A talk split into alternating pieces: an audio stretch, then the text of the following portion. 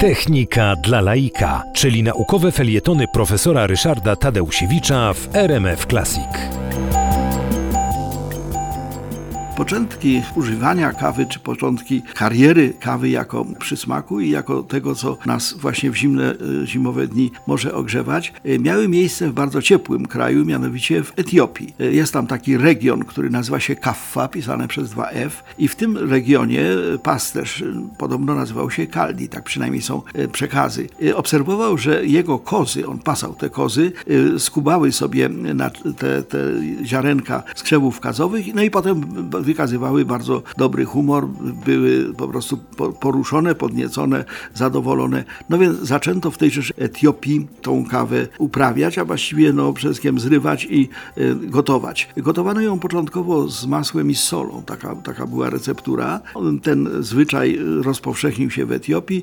W XIV wieku przeszedł z Etiopii do Jemenu, no a z kolei w XVI wieku, ponieważ Jemen popadł uzależnienie od Imperium Tureckiego, y, wobec Tego w XVI wieku y, Ozdemir Pasza, gubernator Jemenu, przesłał worek tej kawy Sulejmanowi I. To ten, który y, ożenił się z Roxolaną, y, czyli naszą właściwie rodaczką z Rochatyna, która była potem no, pierwszą damą właśnie na dworze Sulejmana Wielkiego, Sulejmana I.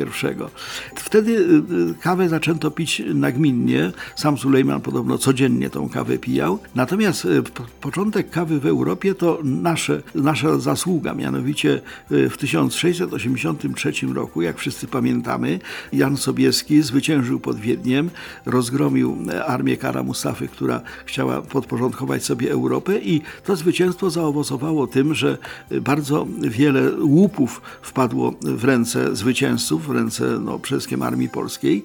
W, w tym było 500 worków kawy. Nie bardzo wiadomo było, co zrobić z tą kawą. Wobec tego Sobieski pozbył się kłopotu i e, obdarował tą kawą Jerzego Franciszka Kulczyckiego, jednego z tam z jego, z jego doradców, ale raczej nie wojskowych, tylko, tylko y, gospodarczych. Kulczycki miał głowę nie od parady i wobec tego wymyślił, że y, kawę, która no, ma różne dobre właściwości, y, jest, usprawnia krążenie, ułatwia trawienie, polepsza sprawność umysłową, podobno nawet zapobiega czy ogranicza prawdopodobieństwo nowotworów, tą kawę zaczął serwować w Europie. Z tym, że ci Turcy, którzy tą kawę przywieźli do Europy w pewnym sensie, pili zawsze bardzo czarną i bardzo gorzką.